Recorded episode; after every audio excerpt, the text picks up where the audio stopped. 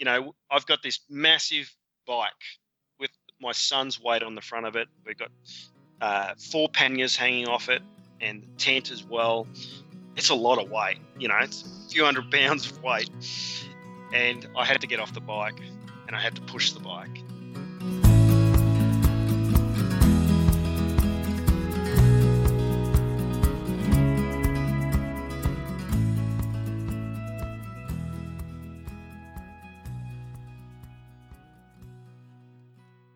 Are you like me and you just, you know, say to yourself pretty often, ah, I can't do that. That's impossible. Well, if so, Travis ain't going to accept that, all right? Because Travis doesn't live with limits.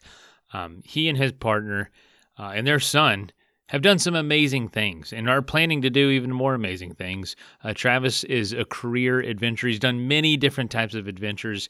And when he and his wife found out that their son is autistic, it, it was pretty hard news, as you could imagine. It took them some time to to accept and just say, okay, you know, we got to figure out a way to, to do the things we love and, and give Patch, their son, the best life possible. And somewhere along there, they decided to ride a bicycle across America.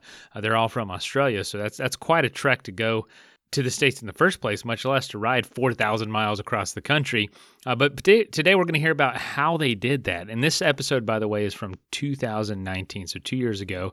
But I just thought it was such an inspiring story to listen on the first, uh, on the last day of the year, or the second last day of the year, whatever, last episode of the year for us. Let's put it that way. So it, just a great way to finish the year or start the year off strong if you hear it um, after the first and uh, kind of set us up for the mindset of hey don't don't live this year with limits. Um, see what's possible make a difference in this world and you know don't make excuses this year. Do something. We've had a lot of really good stories on lately so i want to make sure it's going to the ultimate purpose of, of getting you moving and getting you doing something as well as me. You know this show gets me moving uh, as much as anybody. This uh, it's for me as much as it is for you. Um, so but anyway, let's go ahead and jump in, and we've got to catch up with Travis at some point to see if he was able to do uh, that second adventure he's talking about later in the episode. So, all right, Happy New Year, and uh, yeah, we'll talk to you next year.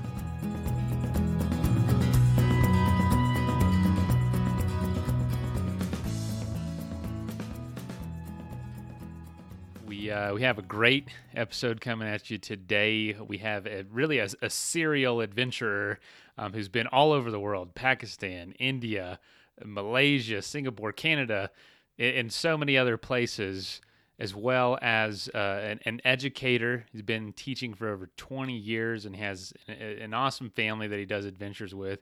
We're going to get into his story and, and one of the, the trips he's done in the last few years that was just amazing, in my opinion. And that's Travis Saunders. Is it Saunders or Sanders? Yeah, it's Saunders. Saunders. Yeah, it's great to be here. Yeah, thank. Welcome to the show, man. Oh, cheers, mate. Cheers, and, yeah. and what an introduction. well, yeah, I mean, I hope I didn't get, all that. hope I didn't get anything wrong, but I, am gonna guess from the accent you're coming at us uh, from somewhere in Australia today. Yeah, that's correct. From uh, Adelaide in Australia, and it's the uh, middle of winter here. Oh man! So, what's a winter like in Adelaide? Uh, that's the funny story. It's it's absolutely beautiful. Oh, I guess Adelaide's one of those, those. Yeah, it's one of those amazing places. It's quite dry, and about eight months of the year, almost nine months of the year, we have blue skies. That's that's pretty uh, enviable. Dang, we're we're in Colorado. it's pretty nice here. I'm not gonna lie. Winters can be cold, but not not terrible. Not terrible. But yeah, man. So so you know you've done some some incredible adventures, but you've been a teacher for a long time, correct? Yeah, that's right. You know, like over 20 years ago, I studied a Bachelor of Education, majoring in environmental science. And so, but that love of environmental science grew from those very early experiences of my dad dropping uh, a good friend of mine and myself uh, about 100 kilometres out of the city of Melbourne, where we grew up. Um, and we'd take the fishing rods in a backpack and we'd head out for either a day or a couple of days and we'd walk up and down these little creeks trout fishing and we'd camp the night and i was you know, fortunate enough to see some magnificent Australian wildlife in the in those journeys, koalas, kangaroos, and the you know the elusive platypus, which is a animal that lives you know in some of these remote uh, streams in Australia. And uh, I I had this passionate geography teacher at, at the time, and uh, that love and uh, you know that exploration and that that passionate geography teacher built me up to what I am today to have a, a, really good understanding of what it means to look after the environment, but also connect with the environment, and connect with the people that that uh, you know really appreciate the great outdoors. And so, I um, am certainly somebody that uh, has a bucket list of of adventures and uh, not enough time and uh, not enough of my life to be able to achieve them all. It's frustrating, isn't it? I'm sure a lot of the people you talk to are exactly the same. it, how do you fund these adventures? Yeah, how do you fund them? How do you have the time? I mean, it's it's the more you read, the more you research. All it does is make you more frustrated on all, the, and and it's the different ways you can experience it. You know, you can hike it, you can bike it, you can fly over it if you have the capability. I mean, there's just so many ways to experience the same places. It, it, it's overwhelming. Yeah, yeah. Look, it, it is, and of course these days we're um, we're inundated with uh, Instagram and Facebook oh, yeah. um, kind of photos and stories of all these amazing people doing these incredible adventures, and you just say, "I want to do that. I want to be there. I want to explore what they are." And and then sometimes you just got to kind of kick back and go, "All right, here's a reality check. Uh, they're going through some pretty tough times out on those out on those trails or that or that adventure. I'm enjoying my life at the moment. I'm going to kind of explore uh, what it means to live the moment, and then I'm going to research my own adventure and make it my own unique experience to then go out there and give it a crack and and not live it as much through social media. Yeah, that that that social media can really it can ruin your day, your life, really, if you let it uh, just envy get a, get a hold of you. But uh, man, it sounds like those early experiences with your dad is kind of what kind of what built this foundation of, of, adventure. And you know, when you think about it, then you know th- those aren't the grandest experiences in the sense of like climbing a big mountain. It's it's just being out there with your dad doing th- fishing and just being there. That was important. Yeah, and and I think it's those kind of like those formative years um, that builds up to who I am now in you know those summative years, and so it's it was such an important time in my life to build up those little skills and those splinter skills about how to be able to cope in certain situations and, and to get myself out of situations. And, and so I really, I, obviously, I thank my dad for that, but I also thank other people that I met early on, you know, like that geography teacher, like that really good mate of mine that I walked up and down those creeks with. And, and you know, I'm a firm believer that we're all lifelong learners and we can learn something of everyone we meet and every interaction that we have and, and build upon those skills uh, to have a crack at some of those big adventures that are kind of scary for so many people but don't need to be. So, what what was the process like for you starting out with those smaller foundational experiences into what you do now? Um, these big big uh, not even ex, expeditions i guess but just month long, multiple month long adventures. Yeah, look, I think it was a it was a, a case of a little bit of uh, a luck or bad luck at, at this stage. We were going through a bit of a we're going through a bit of a revolution in an Australian education system, and we had a we had a uh, where I was growing up. They made ten thousand teachers kind of redundant, and they was folding all these schools and creating from the these small schools. They were creating these super schools, and it meant that as I was coming out of university, uh, there were no jobs. And so I opened up the newspaper one day. Yeah, we had newspapers back then, and uh, there was yeah. a, and there was a, uh, a, job going in a in a um, in a Maori Polynesian school in New Zealand, and it was that moment in my life that really opened up uh, adventure like I'd never experienced before. And before you knew it, over the course of several months of, of uh, being over there, I'd trekked all of the great walks of New Zealand kind of back to back. And uh, that opened up a life of adventure. But and also an importance of actually doing these adventures with other people. And that was so important to me that I had the experiences that I could share share with other people. And I've done so many adventures around the world solo, and they're they're exciting. They're, you know that, that's that's great. But the ones I like to talk about these days are the ones that I've shared with people and you know, and that includes things like, you know, walking you know, across England and where I loved it so much that I did it again the next year with a different friend, and and cycling through you know the uh, volcanic regions of uh, Indonesia with with another good mate, and you know it, there's so many different kind of of those smaller you know two week, one month long adventures uh, that kind of gave me those skills that I needed and the confidence and the experience to go, hey, you know what? I can tackle anything. And if we break it down, if you can do a two day adventure, you can do a two month adventure, you could do a year long adventure. Um, you just have to be able to plan ahead and plan for those things that, that may go, you know, possibly or terribly wrong. And so, um, adventure's my life. It's it's what I do between between working and and looking after my uh, severely autistic son. Well, first of all, what a what a place to build a love for adventure, New Zealand. Jeez, that sets you up for some uh, some epic stuff going on there. And so, after experiencing that, and you come back home, did you eventually find a job teaching and, and start doing that? Uh, yeah, and I guess that's what I've done uh, for years. Is that I've gone in and I've gone, all right, I, I really, you know, want to go to the, this particular part of the world.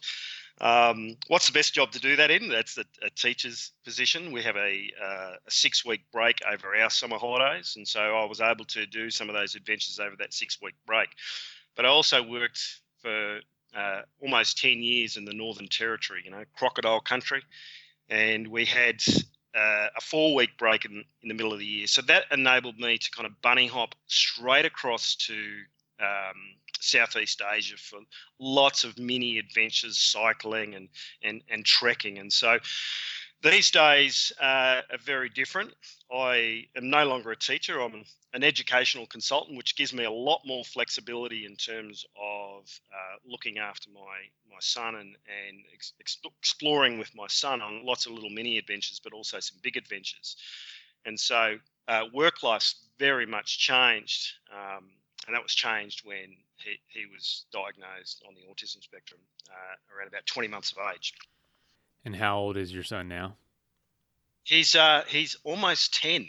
Wow. Yeah, he's he is just the most super dude. He's he's autistic. He is an incredible singer. He's beautiful. He's talented. He's intelligent. He's such an adorable boy that kind of changes the the people's worlds when they meet him. And uh, Fiona and myself, uh, Fiona's Patrick's uh, Patch's mum, we call him. Uh, we call Patrick Patch. Uh, we're just so lucky to be his mum and dad, and we just tell him this every day.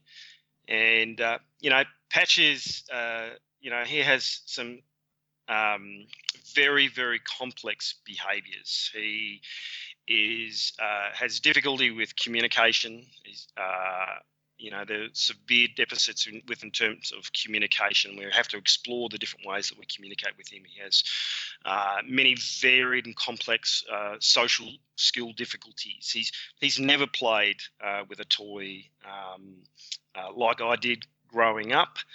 And he has many varied, repetitive, and restricted behavioral patterns. And so, as a dad that was uh, somebody who loved the great outdoors and loved adventure, I was always immersing him him in these different experiences, and we learnt early on that um, his life was going to be diff- very different to his peers uh, growing up, and uh, you know, hopefully, I can explore some of those things today as to uh, what led us to go on an amazing adventure with him.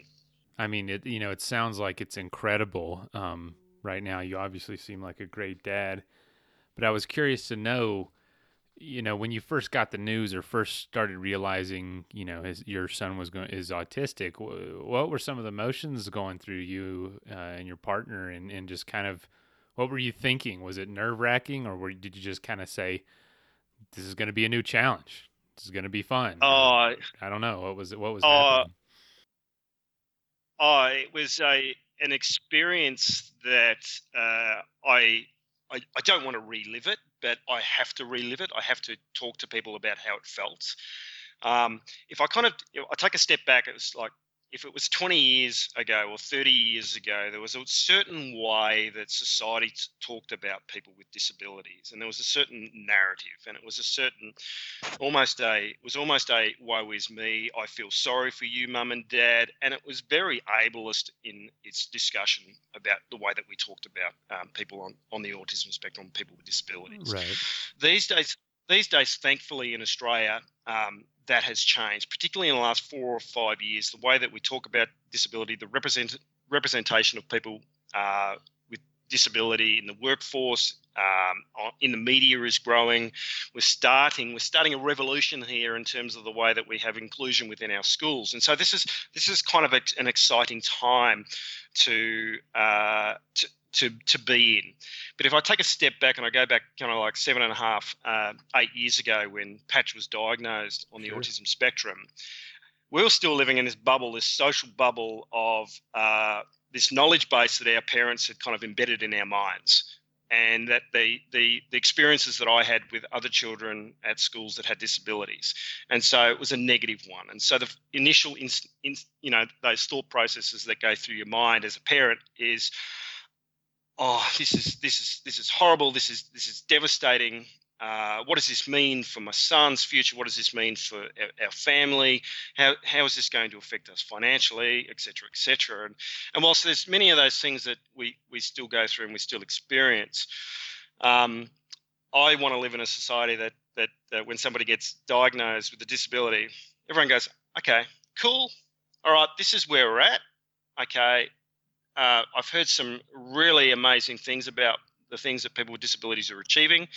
Um, we're going to focus on what's possible and what motivates our, our child, and we're going to create these positive associations in our in our child's life.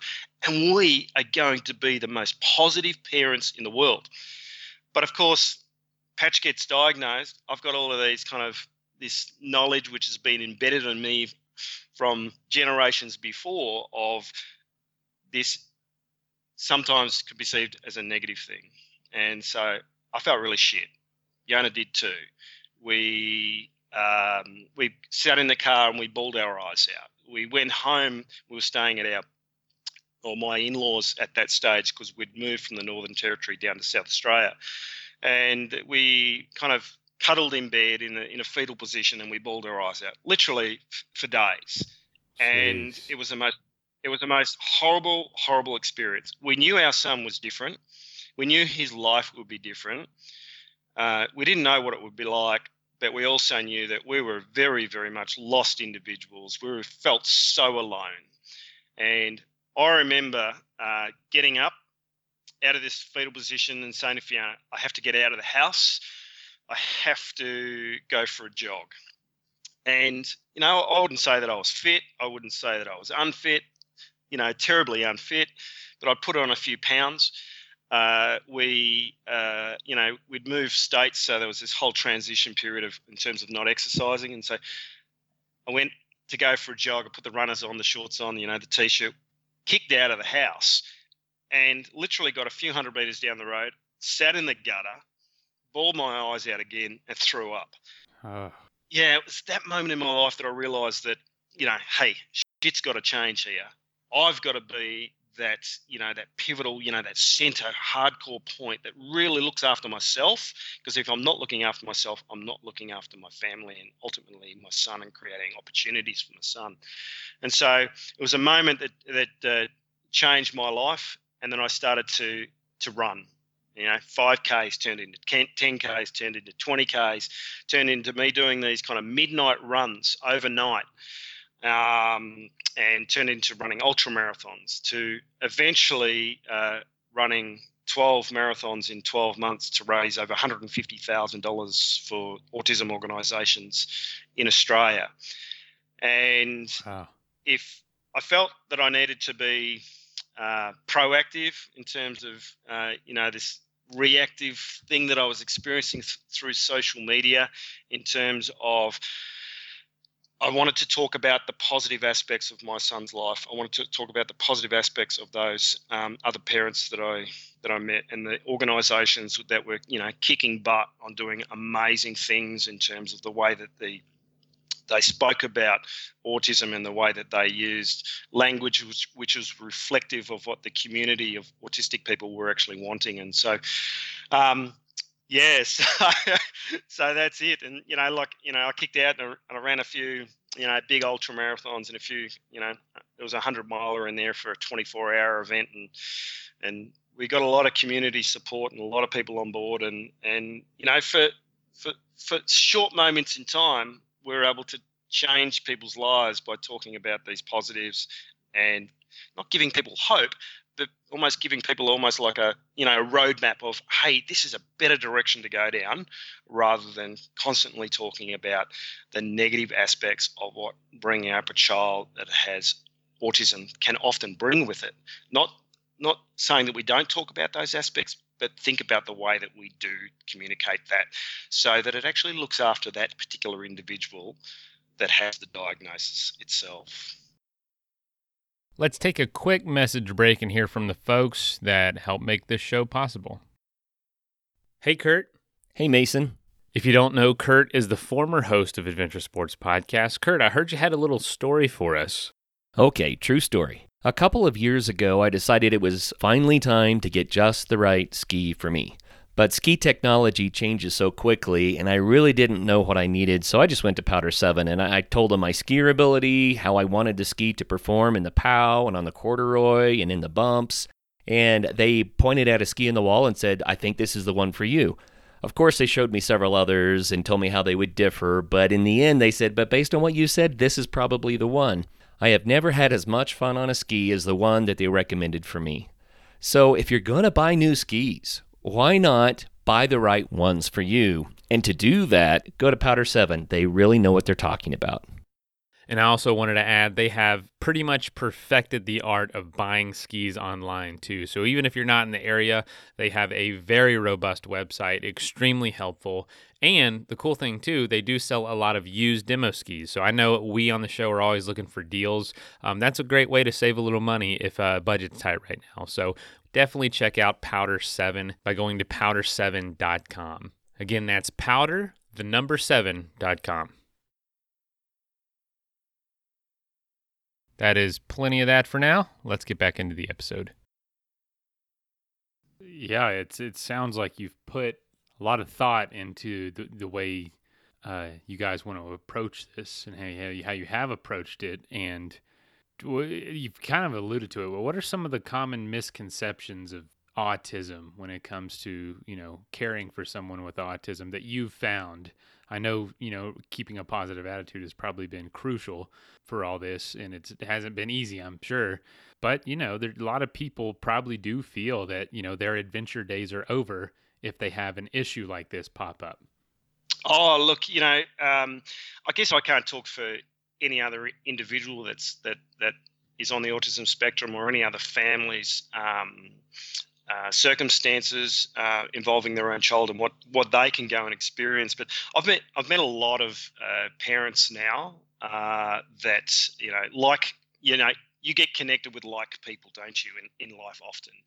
And so I've been connected yeah. with other autism uh, uh, parents that have children with that are on the autism spectrum that had gone out and done some kind of you know awesome ad- adventures, including mo- motorbike trips in Africa um, and going across to South America to do small treks and things like that. But the one thing that we all have in common, and and this is about always presume competence.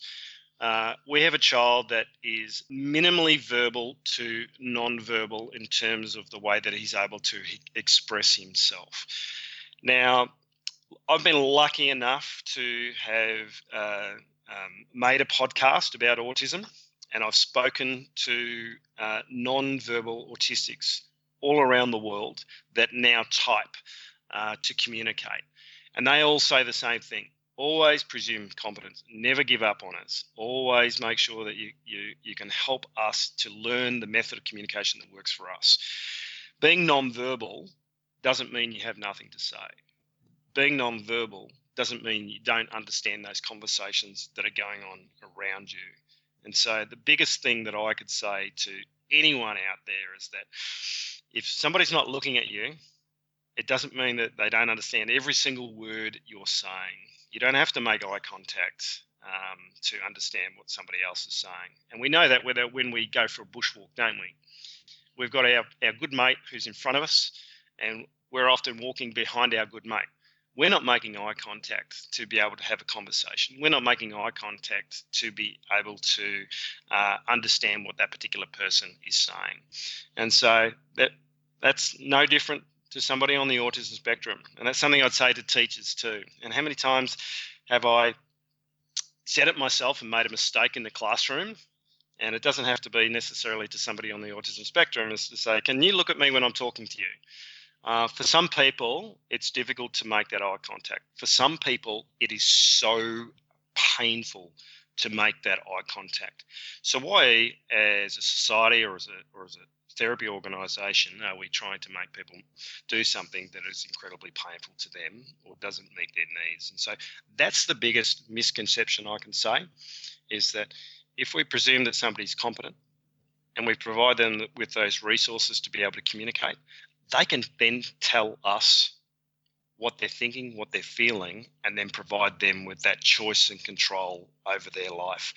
And if we forget about every meme that's ever been created about autism, and we forget about everything that we've ever been told, and we actually can communicate with that individual or communicate with that individual's parents that, that often know that their child best, we can actually break down all those misconceptions and cliches and misunderstandings and actually focus on that individual as opposed to focusing on a diagnosis and uh, we're going to kick a lot more goals if we, you know, tackle it that way. It sounds like that it's uh, taught you that not everything is what it seems, and I'm sure I'm sure it's changed you tremendously this experience over the last ten years. Oh yeah, look, you know, like when we we go on these adventures, uh, we can we continue to learn, and if we if we just think about it on that basis, that if we're open for that knowledge, we can uh, then open up new corridors or new new doors or new roads to to new learning experience and ultimately growth as individuals. And so, yeah, I have learned so much, and I've also realised how wrong I've been. And uh, I don't see that as a negative. I see that as a real positive. Uh, that's enabled me to go, okay, I got it really, really wrong in those early stages. Uh, I was concentrating on things ultimately that my son couldn't do. And whilst it's important to concentrate on those aspects, if we can concentrate, you know, more on those possibilities and what motivates your child and what their strengths and interests are, we can kind of, you know, cradle or encourage that growth. And and that's why um, we came up with this you know, bizarre, all out there idea to cycle from one side of America to the other side with our autistic son. Yeah, I mean, you, you said adventure is your life, and you aren't kidding. Just because you know you have these new challenges and opportunities, you guys did something that so many people would be terrified of to do. Where did this idea come from, and what, and what gave you the confidence to say, "We're doing this"? Oh yeah, look, it's it's it. I guess these ideas just don't they don't pop up. But this kind of this this it kind of did pop up, but there was a lot of circumstances that that led to it. You know, school wasn't going great for Patch. Uh, he was really really struggling. He was he was you know visually distressed and uh, he was he lost a lot of language and and uh, as a result of that Fiona and myself, we'd, uh, you know, we were struggling. Uh, our relationship was struggling. Our entire family unit was struggling. And it was around the same time that there was a Victorian organisation over here that set up something called the I CAN Network. And it was set up by an autistic lawyer that kind of said that I want to create environments that are based on strengths and interests for kids. I want to work with schools. I want to concentrate on those positive, positive. I want full inclusion to be able to support kids, and I want to mentor children. And I liked it. I really liked this idea of you know focusing on what those strengths and interests are. You know, to embrace the autistic individual and and so this particular day we were uh, we were on a lake and I was sitting on the side of the lake and and Patch was out in these little kind of I think they were like 12 foot skiff uh, sailing boats and and Fiona was out there guiding Patch on how to control this little skiff and and um, there was this another another uh, I think he's about 24 25 years old. Trent was his name. He came in and he said Travis Travis uh, Dad says there's nothing I can't do. And I was sitting next to Dad and I said yeah absolutely Trent. You know, there's nothing you can't do. And his dad says, Dad says that, uh, you know, one day I'll be able to, you know, go out by myself. Because Trent also had a carer next to him guiding him through this sailing process. And Dad says, you know what, Trent, you're almost there, mate. You're almost there. You're going to get there. And Trent went in and out half a dozen times. And every time he came back in, he, he kind of had this same conversation with me. And it really stuck. There's nothing you can't do. And so I had this whole concept of there's nothing you can't do in terms of what Trent had said. And then there was the I CAN Network in Victoria, which started this kind of almost this little revolution in terms of looking at autism differently in terms of strengths and interest based. And I thought, nothing I can't do, strength and interest based. What is it that Patch is good at? So we went home that day and uh, we kind of spoke about it in detail. You know, Patch loves the outdoors. He loves camping. He loves movement. And he also loves and is passionate about leaves. You know, you can't it can't be a day go by that you don't see Patch hasn't picked up a leaf and he and he he stims on it. He's got this self-stimulatory behavior where he kind of rubs it, flicks it, and listens to it, smells it, tastes the leaf. And these days I look at it as a real positive. It's the way that he is interacting with the world. And so uh, Fiona and I also had to break it down a little bit more. We had to look at our own life and what are what are the things that we're good at? What do we enjoy doing? And so we looked at one of the most amazing times of our life, and that was a time when we cycled from Singapore through Malaysia, through Thailand, through Laos, then flew to Canada, and then cycled from Canada all the way down to Mexico. Um, you know, fully self-supported, carrying panniers, and it was the time of our life. So we thought, what if we can get a bicycle and we can just go on some day trips with Patch? So of course, I tracked down this bicycle. It took quite a long time. It was it's a semi-recumbent tandem, and Patch sits in the front of it. I sit at the back, and I cycle from from behind and I, and I steer this bicycle. And so the whole idea was to get out in nature he loved movement. He loved the breeze across his face. I could then teach him. I could teach him how to read using road signs. I could teach him um, about the bicycle componentry. Uh, I could have a running narrative going along describing things as they're occurring so we could cre- create these posi- positive associations. And of course, it worked. He was he was loving it. He was loving coming home from school to get on this bike. He just wanted to jump on this bike straight away. And it was, we were smashing it, man. It was awesome. And so I said to Fiona, what if we could go back to America and we could do a rail trail? You know, one of these kind of like 200, 300 mile rail trails in the States. She goes, yeah, let's do it. Let's, let's, let's do this. And so, of course, I buy this big, you know, United States map. I put it on the wall in the little house we were staying in. Fiona goes to work I was a stay at home dad doing the odd job here and there. And of course, you know, my, my mind took over and, you know, I started mapping out these rail trails and I go, you know what, you know, this is great, but it costs a lot of money for an Aussie to get over to America with a few bikes. And, you know, what if we just kind of break it down day by day and see if we can't go from one side of America to the other? And so Fiona was at work. I mapped this out. I got the highlighter out and uh, before you know it, I've got this route from one side of America to the other. And so she comes home from work, and I said, "Fee, what do you reckon of this?" And she kind of laughed at me. She knows what I'm like. She said, yeah, let's do it. Holy cow. That's awesome. as out there as, as out there as it sounds, and and so that's what we did. We uh, rode from one side of side of America to the other over 79 days. And I um, what was camping it? out- 5500 kilometers? Yeah, uh, 50 5600 Oh, kilometers in total. kilometers. So what was your route?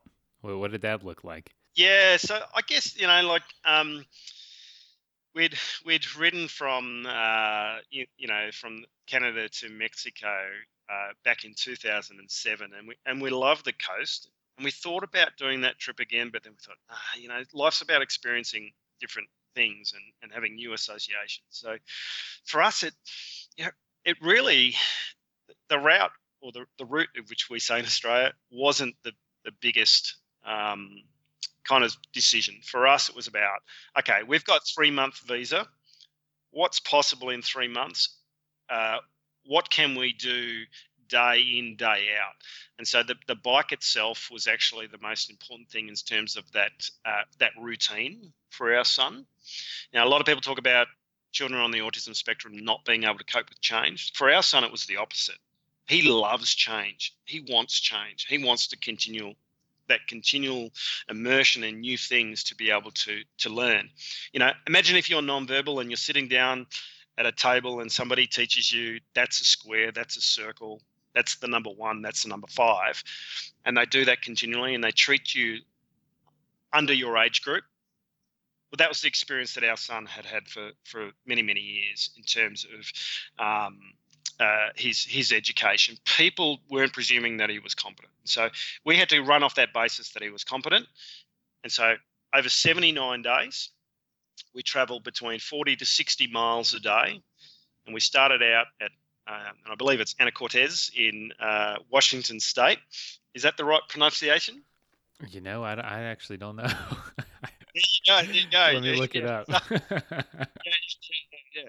So we we um, we kicked over the North Cas- Northern Cascades, Mhm. then the Rocky Mountains, then through the um, uh, the plains, you know, through you know North Dakota, and then we kind of you know met up with lots of rail trails as we got further east across the states and and then you know around the Great Lakes, kicked into Canada, and then uh, kicked on to the um, the C&O um, trail, and then all the way through to Washington DC, and we finished at the Australian Embassy with a kind of a huge Aussie crowd to to greet us there at the at the finish. But but wow, of course, I, I didn't know you know- that. That's really cool. yeah, yeah, yeah. No, it was it was it was awesome. It was a you know very kind of a home crowd parochial type of experience, and and we had a few friends that were actually working in Washington DC that came out and saw us, and, and that was really nice. But the but the, the cool things that occurred were often when things went wrong. You know, it's it's day three for us, and we're in Australia, and it's it's a pretty flat country, and so to train to do a you know a journey as epic as this with our son, uh, we had to kind of go to these little kind of mountainous regions of Australia to, to get a few, you know, uh, um, you know, leg repetitions work for that workout for day three when we cross Washington Pass. And of course, you know, Washington Pass is you know no small hill. It's you know five thousand four hundred and seventy-seven feet or whatever it is on day three, but it killed us. Uh, you know, I've got this massive bike with my son's weight on the front of it. We've got uh, four panniers hanging off it and the tent as well. It's a lot of weight, you know, it's a few hundred pounds of weight. And I had to get off the bike and I had to push the bike. And uh, so Fiona and I pushed our bikes um, over six mountain passes in the Rocky Mountains, Northern Cascades. Um, How did your son do that? he did well. He was amazing.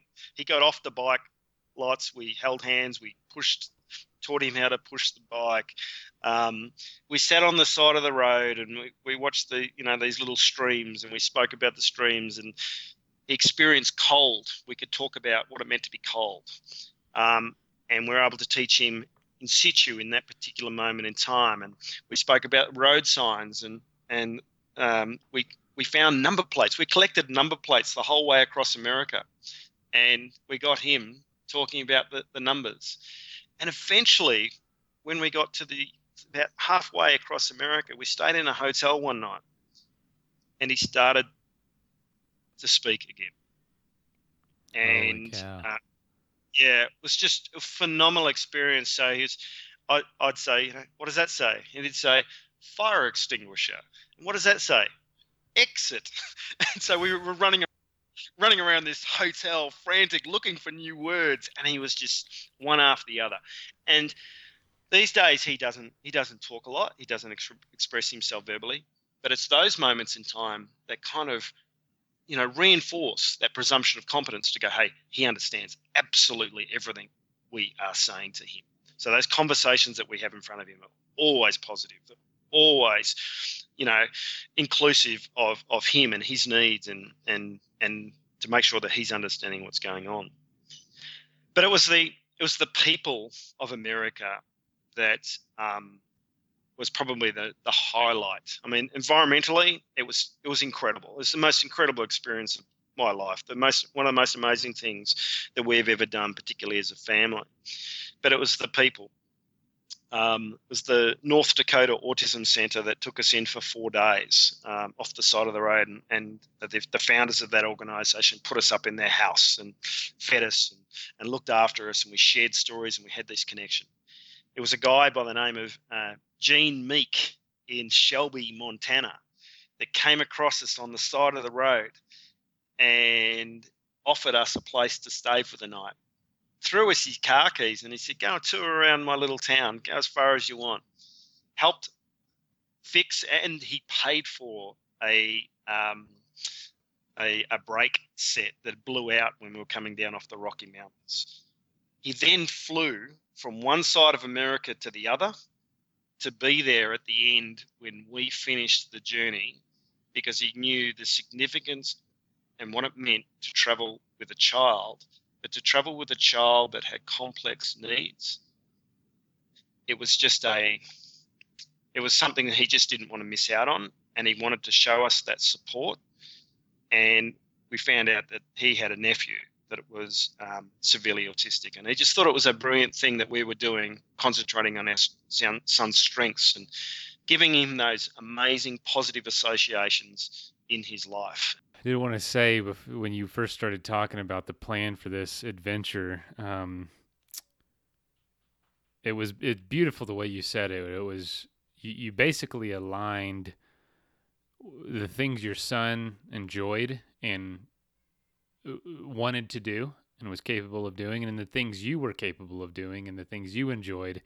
And where those things all align, that Venn diagram, you created this idea for this adventure. And I don't know, I just feel that's just such a such a wonderfully uh, uh, opportunistic way to look at things because without that outlook, I don't think you would have ever this would never have crossed your mind as a, even a possibility much less to make it actually happen. I mean, what what an adventure. I mean, beautiful, beautiful places you were you were experiencing, but also in this beautiful way. Man, that is awesome. That is awesome. Yeah, yeah, yeah. Look, it's it's a it's a it's a classic, isn't it? You know, I just Jeez. I remember a day. You know, like there's there's some negative things that occurred, but I, we kind of take the positive out of it. You know, it was negative in terms of it was scary, it was risk taking. What the what what the heck were we doing as mum and dad? Right. You know, we camped in we camped in Theodore Roosevelt National Park with you know herds of bison that stampeded past the tents. oh we had to get past had to get past these bison that were on the middle of the road and, and kind of navigate our way around these these these uh, beasts that were the size of pickup trucks. you know, it was. They're, it was they're incredibly lucky. They're they're very intimidating. Oh, really are, they really are. But I just love the way that you put it, and I've just created a new term, and I'm and uh, I want everyone to use this now. But I've I've just written down this down this family Venn diagram. What a great way of looking at life. Seeing how we can meet the needs of everyone in that family unit. So that's it. That's a new term. All family right. Venn diagram. You, you, yeah, I won't charge you for it. You can have it. I'm just like- no, but it really is because you, you, you know, gosh, it's so easy to look at all those things that don't overlap. Oh, we can't do this. We can't do this. We can't do this. But the thing you can do is still it, it meets obviously the meets the need of adventure. It also meets all the needs of your son, and it, it just seems I don't know. This is just mind blowing to me that you guys were took took took this on and did this. Uh, could you tell me because you you've done you've done experiences on your own and cycling, and you say you and your wife did eh, just an incredible uh, bike touring trip. What what were some of the unique challenges day to day with your son that was maybe different for someone who's just you know touring around the country by themselves or with a spouse or something? Oh, probably the um, the the sensory needs. Um, that I it, enabled me to to learn so much more about my son's sensory needs. The things that we kind of take for granted from day to day, and we don't actually think about because we're not experiencing what they're exper- experiencing in a particular moment of time when we're at home or when the, the kids are out in the, in the yard. Um, but when you're on a bicycle, um, I had to think about how my son was was feeling every moment. So I knew when he was cold because I was cold, um, and so I knew when he was hot because you know I was hot. You know when those those over 100 degrees Fahrenheit days, Oh, uh, yeah. you know it, it was hot. So he was going through those sensory needs. I knew when uh, he was experiencing hay fever when we got across that kind of middle part or northern middle part of America because of the fields that we were cycling, you know, past or through. And so I was able to understand him more in a three month period than I had his entire life. And so it was challenging, those those sensory needs. It was challenging to to get top on top of that on that moment to moment, day to day basis, but was also an opportunity uh, to learn about his needs and how we could best cater for those needs and, and explore that and discuss that and, and talk to him um, in a way that uh, he knew that uh, dad knew that he was feeling pretty crappy. so, Wow. so um, yeah, yeah, it's it's it's it's, it's uh, it sounds pretty corny when I talk about it, but like it's this beautiful symbiotic relationship that was formed between my son and myself, um, being being at one together on that bicycle.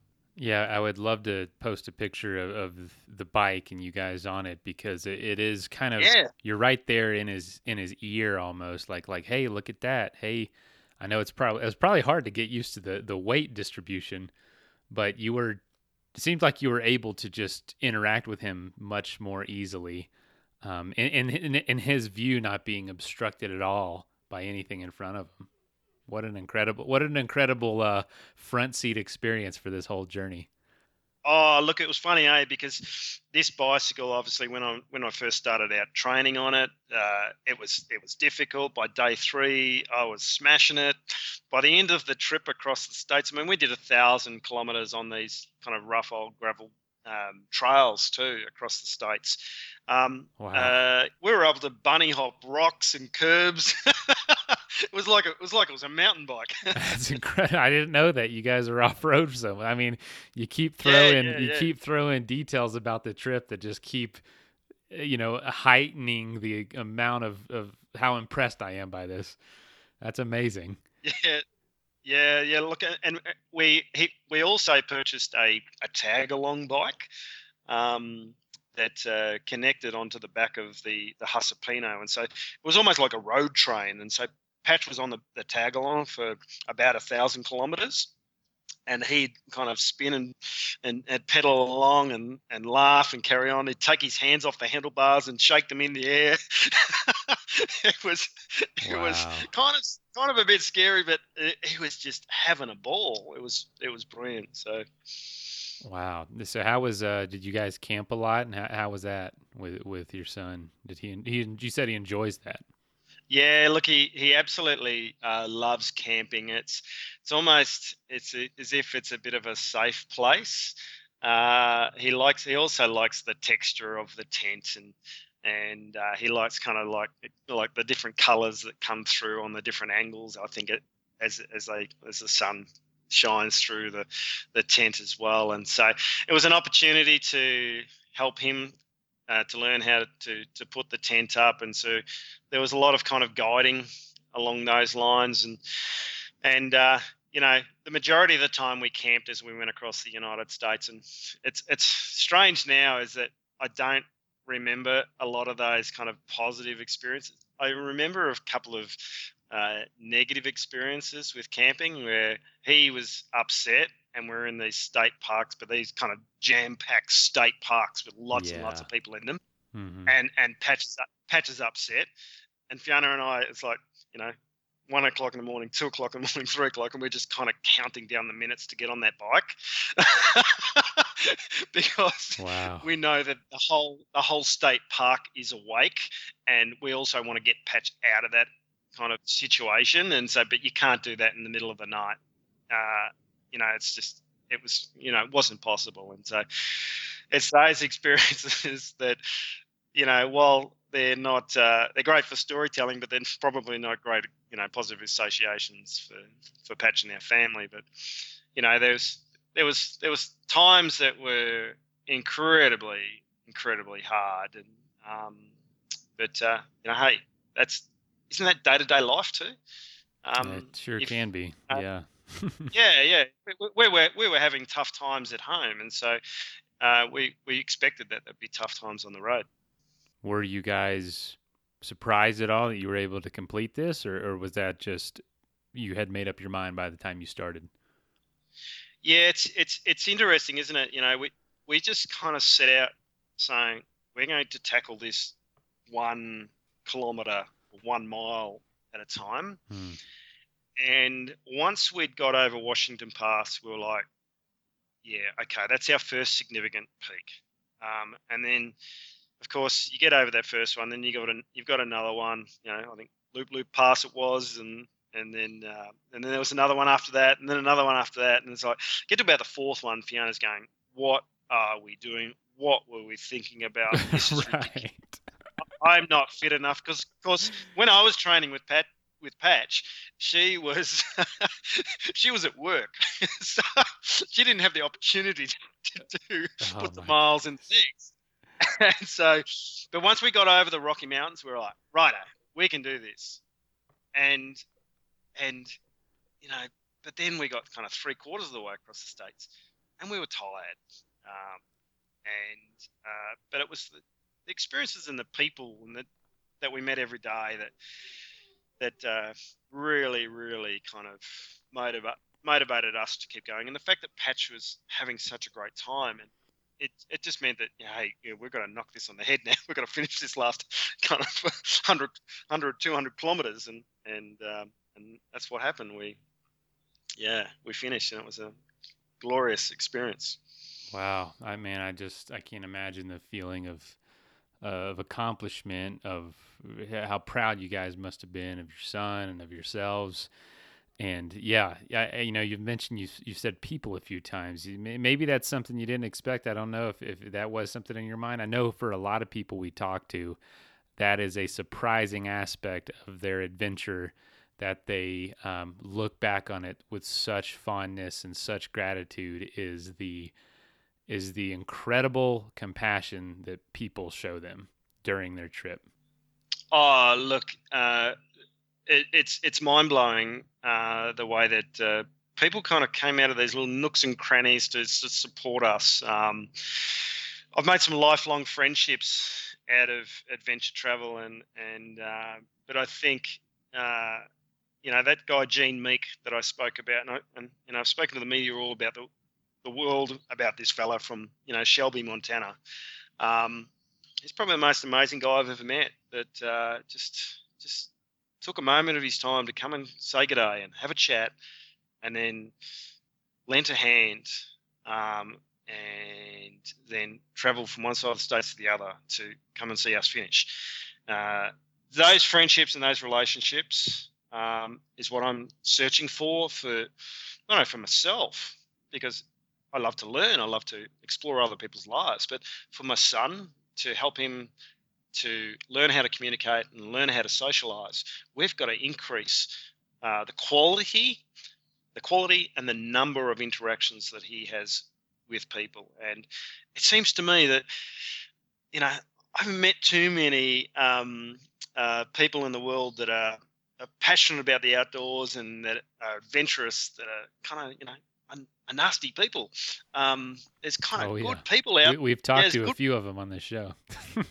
yeah, yeah, yeah, yeah. That's it. That's it. I mean, there's people who love the outdoors. They're connecting with nature. They're generally connecting with you know people too, and so that's why we think it's a great idea to kind of hit the road and uh, do these types of activities with Patch.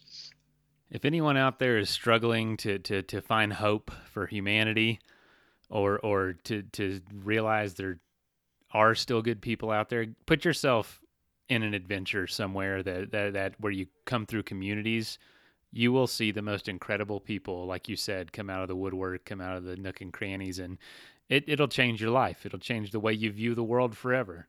And uh, just the most normal people are, are, are capable of doing that when you're when you put yourself out there. And that's that's beautiful. I'm glad you brought that up. Um, man, what an adventure! What an adventure! And then you get all the way to Washington D.C.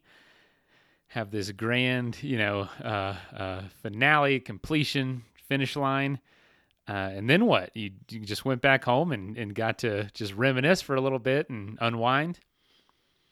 Yeah. So, um, well, kind of. Uh, uh, we had a a Labrador, and I was down at the local dog park, and uh, I see this guy over there that's got dreadlocks, and I thought, you know what, I'm going to have a chat to you. You look like an interesting fella. And we got we got talking about adventure and about travel and and then I talked to him about what we did in the states and then he says that he's a filmmaker and uh, he came across and and met Patch. We had a few coffees and before you know it he said look I want to make a documentary about uh, your family and about you how you travel on bikes and so we did a bit of a Kickstarter. It kind of it didn't kick. We didn't get enough money, but then we had people in the community go, "Hey, look, we want to kind of throw some money at this anyway." And so we raised enough just to do the filming aspect of it. We're trying to raise some more money to, or we're, we're hoping to get some investment to be able to to finish off the documentary. But we had a film crew follow us for a couple of weeks on what's called the Mawson Trail in South Australia. It's a 900 kilometre off-road mountain bike trail. It's full on. It's it's hilly. It's gravel. Um, it's from the uh, top of the Flinders Ranges in South Australia all the way to Adelaide, and it explores some of the most beautiful country. And so we did this, and it was the toughest thing I have ever done in my life because it was so hardcore. After day one, I was broken and of course it makes for great filming, doesn't it? but probably doesn't make for great uh, a great focus on what's possible and what motivates your child. Patch found it tough. We found it tough. We did it. Uh, we've got a lot of film filming left to do, and so we're hoping that we can incorporate some of our, our next adventures possibly into that documentary as well. But um, but we've got some big things planned uh, for 2020, and uh, we're hoping to uh, to get Patch up the top of the highest peak in every state and territory in Australia. He loves bushwalking, um, and they're all relatively um, small in terms of the, the height levels, um, but they're all very much achievable in terms of the distance to get up to some of these peaks. Some of them are only a, a, a, kind of a two or three day trek to get to. Others you can get up and down them uh, in a day very easily.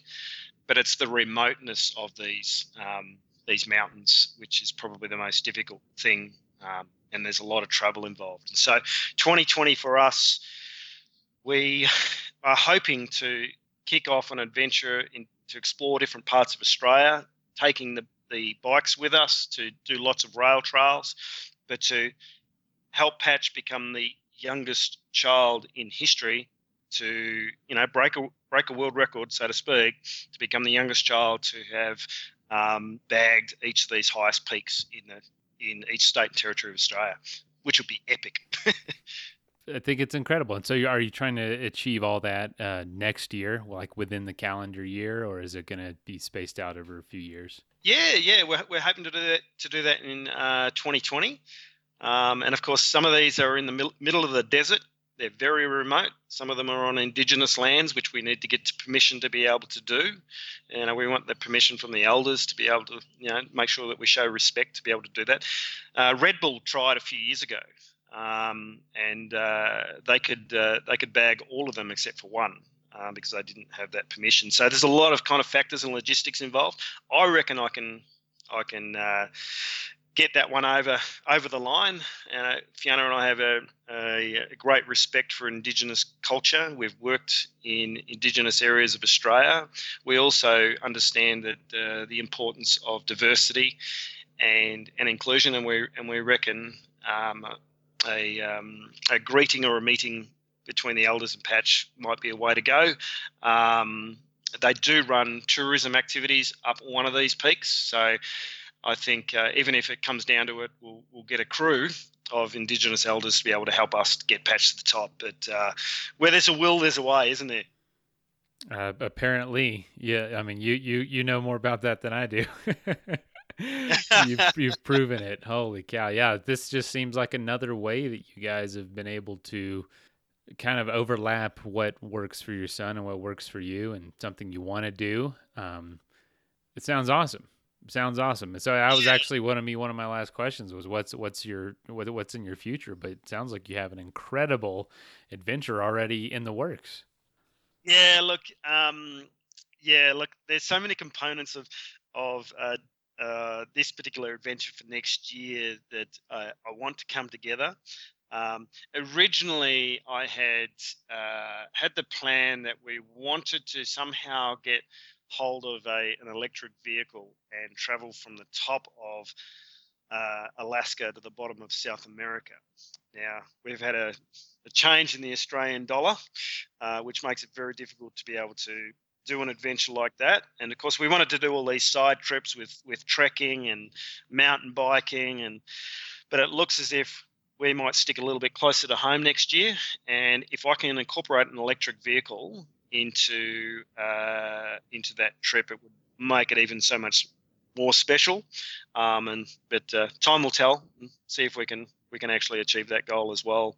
Um, yeah, so it's uh, yeah, so many things, so little time. So let's live the moment and you know and uh, make it adventure part of it. So there you go. Wow, I'm a little speechless. You don't catch me speechless most of the time, but this is uh I tell you what, you know, I'm sure you've I'm sure you've heard from people who've told you they've you've encouraged them, you know, that a diagnosis with a child or, or some sort of perceived limitation is does not have to be perceived that way. Um, and the fact that you guys have taken these adventures on, um, I know for you, probably with your mindset now, is hard for us to see on the outside, but it it it feels like those things are now out of reach for a lot of people, I'm sure. And so when they see someone like you, it's just got to give that sense of adventure and that sense of this is possible back to them. And so, uh, yeah, thank you for doing that. Yeah, look, uh, I guess um, you know, it's we've had some tough times over the years, and we just try to live an amazing, happy life, um, and try to kind of, you know, crack through some of those difficult times. I've got a saying: there's, you know, there's no change without change, and if you know if things aren't working out, you've got to try something different. And so, I guess one of the things in those very early days of diagnosis, uh, Fiona and I got a lot of things wrong. There are a lot of questions that uh, we wanted answered that that we couldn't necessarily find out um, information about. And so, uh, over the last 18 months, uh, almost 20 months now, we worked on a, um, a podcast for the Australian Broadcasting uh, Corporation, the ABC here. And uh, so we were commissioned to produce a podcast about autism and family life. And so we would love it if people in America were able to kind of, you know, share that podcast, get people listening to it, because it's it's a very intimate approach to podcasting where we explore certain facets of our family's life and and with our son's permission we have been able to um, interview him and record his voice and use aspects or audio of his voice over nine years. So it's quite incredible, really. We're, our son's minimally verbal, non-verbal, and to ca- capture some of that, that language that he's used. But we then go out and we interview people all over the world, autistics, uh, parents, and professionals about um, their everyday life, and so they then then are able to offer some of those ideas and those and those supports that parents are looking for in those very early stages. And so we created a podcast that that we needed, you know, many many years ago when Patch was first diagnosed to help other to help others. And so it's called um, the Parenting Spectrum, and you can obviously get it on iTunes or wherever you download your um, your podcast. So it's that's a the parenting spectrum, and over 50% of the people that we interview are autistic, and they absolutely smash all those misconceptions and they break it all down. And right throughout this podcast, we talk about achieving the seemingly impossible and focusing on what's possible and what motivates your child and and it's all about strengths and interests and and of course if you love travel and adventure if as a minimum you only listen to one episode, listen to episode six because it's about the joy of travel with your child who's on the autism spectrum. And we interview a number of families that go off and do cracking, amazing things. I will absolutely link that um, in the show notes of this episode. Uh, is there any other way that people can can get a hold of you or, or follow your journeys um, or keep up with what you're doing? Yeah, yeah, sure, sure, definitely. So uh, I have got a Facebook page. It's called School of the Road. School of the Road. And um, a little green logo there. It's got a little bicycle in the middle of it, a couple of trees on the outside, so you won't be able to miss it. And that's where I talk about our adventures in our day to day life and life growing up, um, you know, bringing up a, a child and and um, I try to be really, really positive and um, try to be a uh, I'm not necessarily a role, a role model, but a uh, somebody that's um, that talks in a way that's it's, it's a, a, new narrative, a, a, way that we should always have been talking about disability and focusing on those strengths and, and those interests and and helping build a community. My goodness, Travis, thank you so much for, for coming on here and telling your journey and, and encouraging folks who might be facing something they, that is challenging. Um, and for those that that aren't, if they think they have an excuse as to why they can't do an adventure, you, you're you're telling them right now, like there's a way. There's a way you can do the things that that uh, that fulfill you. Um, you just yeah, got to be creative yeah, and look, think outside the box a little bit and to create that meaningful participation is probably one of the most important things. Um, make it make it work for your child and make it work for, for your family. Hey, and as you said, create that family Venn diagram, and you never know what your child and yourself are going to get out of that. And so, um, it's been awesome talking to you. Well, I appreciate it. Yeah, and and uh, and I'd lo- I want to check out the film when it comes out. Yeah, yeah, sweet, mate. That's that's that's that's brilliant, mate. Um, I'll uh, I'll let you know.